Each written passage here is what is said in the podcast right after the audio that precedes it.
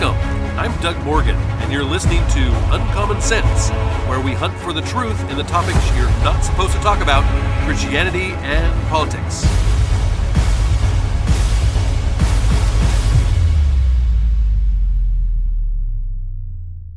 It's now the time everybody has been waiting for our FOMO report. Yes, for for our fear of missing out report for today. We bring a few things that you may not have heard about if you only watch leftist media. Such things like Monty Python alum has had it with wokeism, the death of creativity. Now, Virginia Kruta uh, said on July 20th that Monty Python alumnus John Cleese made it clear that he was not impressed with woke culture during a recent interview with Fox News, complaining that it was not only the death of comedy, but the death of creativity as well. Cleese, who's actually 82 at this point, was a keynote speaker at last week's Freedom Fest in Las Vegas. And he empathetically declared that comedians no longer really had the freedom to be funny. Quote, there's always been limitations on what they're allowed to say. Why you go to Moliere and, and Louis the Fourteenth. I mean, Moliere had to be a, a bit careful, and there will always be limitations, Cleese explained. I mean, in England, until some ridiculous late date like 1965 or something, all plays had to be submitted to what used to be a part of the palace called the Lord Chamberlain. And he would read it, and there were hilarious, hilarious letters used to go back. Uh, was saying that you may only say the F word once, and this sort of expletive, and you cannot say bugger. I guess we just did on this podcast, but you can say another expletive and this sort of ridiculous negotiating letters. Cleese went on to say that the real problem was not that people were losing the freedom to be funny, but they were losing the freedom to create anything at all because they had the the second they had to second guess everything before saying anything publicly. Quote, I think it's particularly worrying at the moment because you can only create in an atmosphere of freedom where you're not checking anything you say critically before you move on, he said. What you are having to be able to do is to build without knowing where you're going because you've never been there before. That's the create that that's what creativity is. You have to be allowed to build. And a lot of comedians now are sitting there, and when they think of something, they say something like, Can I get away with it? I, I don't think so. So and so got in trouble, and he said that, oh, he, he she said that. Um, you see what I mean? And that's the death of creativity.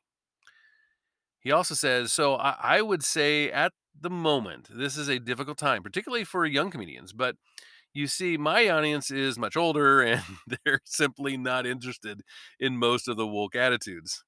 I mean, they just think that you should try to be kind to people and there's no need to complicate it, you know? Cleese added, knowing that the problem didn't uh, impact him personally quite as much as it did the younger and up and coming comedians. He also says that you can do the the creation and then criticize it, but you can't do them at the same time. So if you're worried about offending people and constantly thinking of that, you're not going to be very creative. So I think it has a disastrous effect.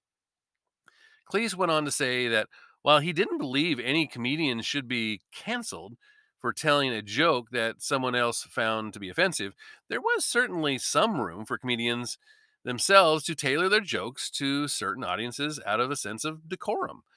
He said, if you go to a Republican convention and tell anti Democrat jokes, you'll get a very good response. if you tell an anti Republican joke, you won't. So you've got to fit the material to some to, t- to some extent to your audience. And that's part of it, he explained if you go to see your your granny and and and to have tea with her and and you don't start telling her sex you, you just don't start telling her sex jokes. Now that's not because it's illegal, it's just bad manners. do you hear a little bit of common sense, well, uncommon sense here? I mean, it is interesting to me that conservatives are always considered the enemy of creativity. I, you know, I mean, the, the whole point uh, of of many uh, of, of the that, that spout this kind of lie is that boy, you know, it's it's the liberals that create everything. If it was up to conservatives, uh, it was up to Republicans, whatever, that that everything would just look the same and staunch and, and you know gray and you know all this kind of stuff, right? But that's not really the case. In fact, it's kind of the opposite. I mean, conservatives uh, have an attitude of, hey, just leave me alone to do my thing and get out of my way, government. And and what does the the leftist viewpoint say? Well, everybody's got to be the same. Everybody's got to make the same. Everybody's got to be treated the same. Everybody's got to be, uh, everything's got to be exactly the same. You can't say anything different. You can't think anything different. Nothing can be different from anyone else. And that's the death of creativity. Political correctness shows up when common sense dies. It's true. When you when when common sense would just like he was saying, um, that it's just bad manners to do things. It doesn't have to be illegal. It's just bad manners to do things. When when when that common sense, that that idea that you can you can look at and and and um, take into account your audience when you say something. Well, when that dies, that's when political correctness steps in, because that's when you have to be told what you can say and what you can think. Liberals liberals say they are for diversity and individuality, but in reality, they just want everything to be the same. And that is unfortunate. Well, more pronouns, less recruits. that is what they're saying because the U.S. military is facing unprecedented recruiting crisis under Biden. In a, a, news story from the Daily Wire says the U.S. military is facing an unprecedented recruiting crisis under Democratic President Joe Biden that is forcing it to drastically cut forecasts for the number of new recruits that it uh, expects to bring into the armed forces. The news comes as war uh, has broken out in Europe between Russia and Ukraine, and China is increasingly acting hostile toward Taiwan. Both situations risk spiraling out of control and could end up with the United States being dragged into war. The Associated Press reported that U.S. military officials said this week that they will be 10,000 recruits short this year. And next year is projected to be even worse. The report said that Army General Joseph Martin, Vice Chief of Staff of the Army, indicated that military the, the military branch could be down to 445,000 soldiers by the end of the year, down from what it was hoping would be 476,000 soldiers by the end of the year. The report said that with the majority of the current fiscal year already gone, the Army has only met 50% of its recruiting goal. Dr. Mark T. Esper, who was the Secretary of Defense during the Trump administration, said that this was a major issue affecting all the armed services. The answer is not lower standards. Quality must be paramount, he wrote on Twitter. Rather, we need to sustain efforts by American leaders to inspire our youth to serve. This is a growing national security issue. And Martin tried to suggest that competition with private companies was a significant factor with the military recruiting struggles and said that if the trend is not reversed, the military would have to reconfigure things to be able to meet the challenges that it faces on the battlefield. Top political commentators responded to the report by suggesting that the wokeness that has spread to the armed services under Biden has played a major factor in people not wanting to join. Yeah, why wouldn't it? Um, maybe it's better having a country that inspires patriots to defend it rather than one that makes them want to throw up. And this was a quote by national security expert David Reaboi. Um, political strategist Arthur Schwartz uh, responded to the report by writing, more, proun- more pronouns, less recruits. That's that's pretty succinct. I like it. The U.S. military has increasingly pushed LGBTQ and then IA hashtag sign whatever ideas since Biden took office. Days before being sworn into office, Biden tapped transgender four star admiral Rachel Levine to uh, be the Department of Health and Human Services Assistant Secretary for, uh, for Health. Levine became the first transgender federal official confirmed by the Senate. And in May of 2021, that's just last year, the Army uh, targeted recruits with the LGBTQ animated ad that shows a child of two mothers growing up defending freedom, as they put it, by marching in pride parades before joining the U.S. Army to shatter stereotypes, as they put it. Just last month, actually, the U.S. Uh, Marines and U.S. Air Force joined the Pride Month virtue signaling with tweets celebrating LGBTQ lifestyles. So let me say this: yeah, you have to listen. I, I have all the respect in the world for our armed services. I was never able uh, to go in, um, and and I've spoken a little bit about that. Um, but I have all the respect in the world for those who have given parts of their lives, or even given their entire lives, uh, for us and what we have here in this country. Um, job the the job of the military. I, I I love this quote from Rush Limbaugh. The job of the military is to kill people and break things. I, it's it really is that simple, isn't it? I mean, we we we want to make the army into all these different things, but when it all boils down to the end, the job of the military is to kill people and to break things, and do that so that you know we we end up uh, having having peace really in in the long run. It's what it's not about is it's not about social engineering. We we we can't make them into guinea pigs um, because we think that we want this particular type of society or whatever. Um, it, it, that's not their job. And and just like the police, why would you sign up for this kind of thing? I mean, seriously, why in the world would you sign up to be in the military? It's it's not it's it's a little bit dumb dumbfounding to me because like the police th- there's there's no respect for it. The, the, what's other than the fact that you have a patriotic uh, pride in eh, in your country and you want to defend it and and and all the good things like that why would you ever be a policeman anymore? Why would you ever go, join the military if it's going to be like this?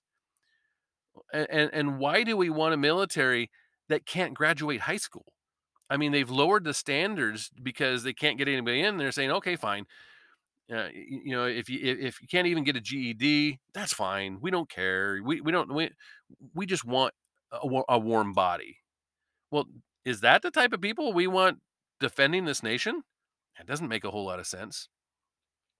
And we also see here in this article, Ford plans to cut 8,000 jobs so it can fund EV push. This comes out as a, as a report that Zach Jewell uh, reported on. He said that Michigan auto giant Ford is planning on laying off up to 8,000 workers to help the company fund its electrical vehicle projects, according to Wednesday's report from Bloomberg. The cuts, though still pending, are expected to be implemented in the coming week and will affect salaried workers as well as automakers' new Ford Blue unit that was created in March to oversee internal combustion engine operations, the Bloomberg uh, report said. To deliver our Ford Plus transformation and lead this exciting and disruptive new era uh, of electric and connected vehicles, we recommend we remain focused on reshaping our work and rec- and modernizing our organization across all auto- automotive business units and across the company. This was a Ford spokesman, T.R. Reid said, uh, adding that as part of this, we have laid out clear targets to lower our cost structure to ensure we are lean and fully competitive with the best in the industry. Now, while Ford did not comment on the report, uh, of the upcoming layoffs. The company has a meeting scheduled uh, for Thursday where it is expected to update uh, shareholders on fu- the future of EV production. The company wants to reach 600,000 EV um, EVs produced in the next year and 2 million EVs or electric vehicles by 2026. The Bloomberg report flies in the face of a June announcement from Michigan Democratic uh, Governor Gretchen Whitmer, uh, you know, not a rocket scientist, but uh, when she celebrated Ford's $2 billion investment to create over 30,000, or I'm sorry, 3,000 jobs in the state uh, related to the EV productions. But it doesn't look like that's going to happen, right? Quote, we are thrilled that Ford is, a, is advancing its long legacy in Michigan by uh, uh, investing $2 billion to create 3,200 good paying a- UAW jobs. Today's announcement marks another historic economic win for the state in recent months and will help our economy grow even stronger, the governor said back in, in June. I'm proud that we came together to deliver economic development legislation that has helped us land huge projects, creating thousands of jobs, Whitmer added. With this announcement, Michigan has added nearly 25,000 jobs, auto jobs, since I took office, and we continue to lead the future in mobility and in, in electrification. She's a piece of work, let me tell you. According to the governor's office, Ford's multi billion dollar investment ensures future opportunities for EV manufacturing and that type of thing. But in March, Ford admitted that its EV project would not be profitable until at least 2026 when when its next generation models come out. Now, Ford CEO Jim Farley also said at a conference in February that EV portfolios were, um, quote, under earning, unquote, and that the company had too many people, as he put it. So, this is the problem with government pushed things. There is just no market for them. I mean, it, if there was a market for something, then guess what? We live in a capitalistic society. And that means that where there's a need, where there's a want, then somebody's going to fill that need and fill that want. They're going to make something that's going to just you know solve the issue and people are going to pay for it because it's a need or a want. The problem is is that when there are things that people don't really need and don't really want, but the government thinks we should have, then they start pushing those things with our taxpayer dollars. They start subsidizing them and they start, you know, mandating that we buy them and nothing else. And, and we phase out of other things that we really do want and need. So the problem is that, that, when the government pushes things, there's just simply no market for them, and so they have to keep pushing for it. They have to keep pushing for it. Uh, if you look, you look at, at solar energy, for instance, you know, there's there's a, a there's some want and there's some need there for that, but the problem is is that the technology for it does not exist to make it affordable for people or long longer lasting or whatever the case may be. It's just not there. And so the the the government pushes it, the government pushes it and tries to close, you know, our, our other electrical plants, um, whether they be, you know, nuclear, uh, nuclear or or uh, you know fossil fuel based uh, plants and and so and we trying to get us to rely on wind power and things like this which is just not sustainable. It's just not going to happen at this point. But they want to push it they want to push it and it's just not going to happen. Biden's goal of 50% evs by 2030 i mean yeah we're talking 8 years away. Half the vehicles on the road are not going to be electric vehicles in 8 years. That's just that's just ridiculous I mean, the supply and the demand is capitalism, and it's been successful everywhere it's tried. We should rely on that. Let's not force things through our government and our taxpayer dollars. And and and here's another interesting thing. You know, we they're forcing us to try to go to these EVs. And yet, did you see the news the other day where California is calling for all EV owners to park their cars until they have more electricity. yeah, yeah. I mean, the the electrical grid in California is is really bad, and they're looking at possibly brownouts and all that kind of stuff because people are using their air conditioners and whatnot. And here they are, they're they're they're saying, "Oh, well, yeah, we we're wanting you to to use your electric vehicle, but oh yeah, don't use your electric vehicle because we don't have enough electricity." Doesn't make a lot of sense, right? And speaking of not making a lot of sense, here's David Hogg. you may remember him. And he explodes actually during congressional hearings and he gets forcibly removed by security. Ryan Saavedra uh, reports that far left anti gun activist David Hogg erupted during a congressional hearing Wednesday on gun control and was physically removed by security. Hogg's outburst came as a Democratic controlled House um, Ju- uh, Judiciary Committee debated legislation to ban semi automatic long guns. Quote, you are re- reiterating the points of mass shooters in your manifesto. The, the shooter in my high school, anti Semitic, anti black, and, and racist, Hogg fumed. Uh, at one of his uh, uh, lawmakers that he he was actually in the committee. He was been in, had been invited by uh, some Democrats, and he just stood up in the middle of it all and started shouting. Uh, the shooter in El Paso described it as an invasion. Guess what? Those guns are coming from the U.S. United States of America. He he shouted some more. They're they aren't coming from Mexico. They're not coming from Mexico. You are reiterating the points of, of a mass shooter, sir. Sir, you are pre um, you are, are perpetuating violence. You need to stop these things now. Hogg was one of the students, of course, um, attending uh, Marjory Sto- Stoneman Douglas High School in Parkland, Florida, during the Valentine's Day shooting of 2018. The uh, the lawmaker who Hogg interrupted was Republican Andy Biggs. He's a uh, he's a representative from uh, Arizona. And he responded to Hogg's outburst later Monday night during the appearance on Fox News and Tucker Carlson uh, Tonight Show. Uh, so I found it interesting, he says, that we were making you know, you know, people could disagree with the point you're making, but it was kind of a logical one, Carlson said. He, he didn't respond to a single point and just started screaming about racism. I, am I missing something? Carlson asked.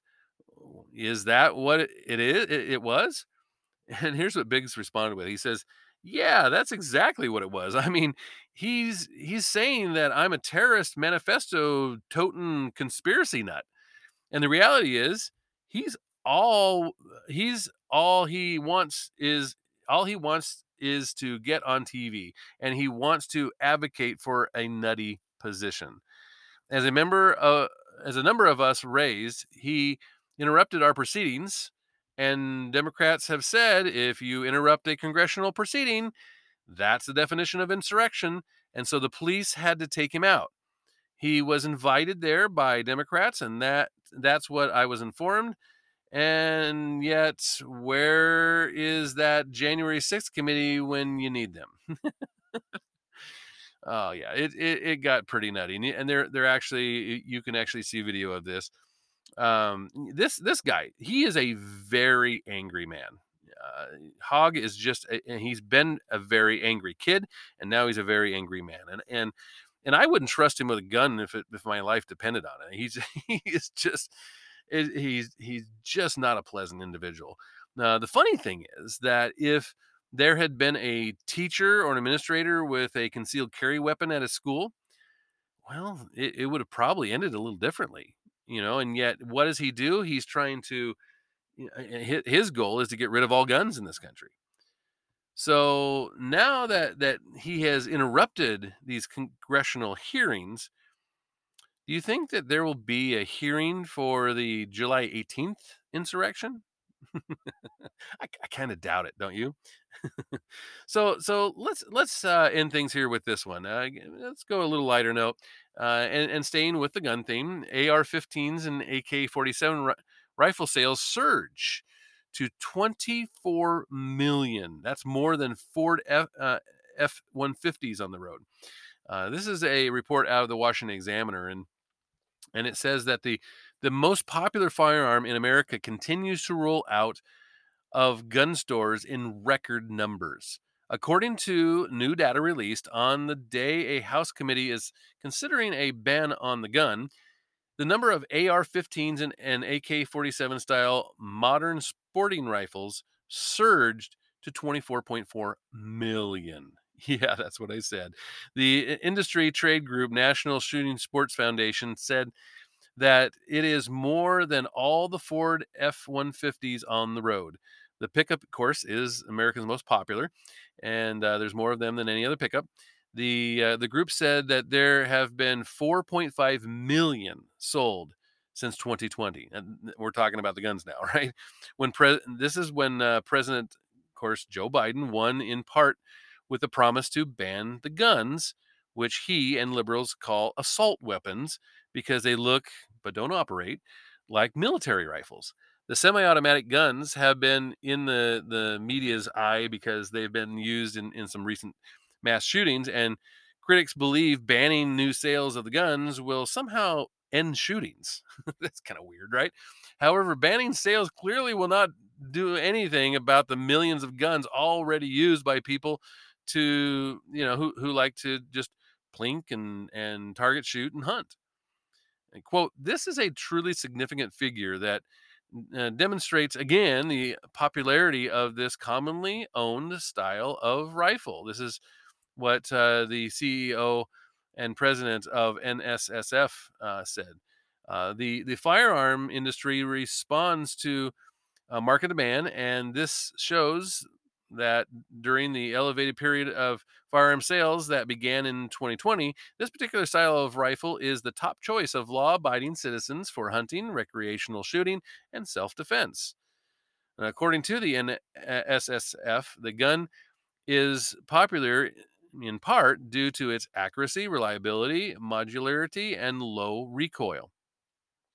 Now, some in the media have shifted their focus away from guns to the mental problems many mass shooters suffer from, and I think that's definitely more appropriate.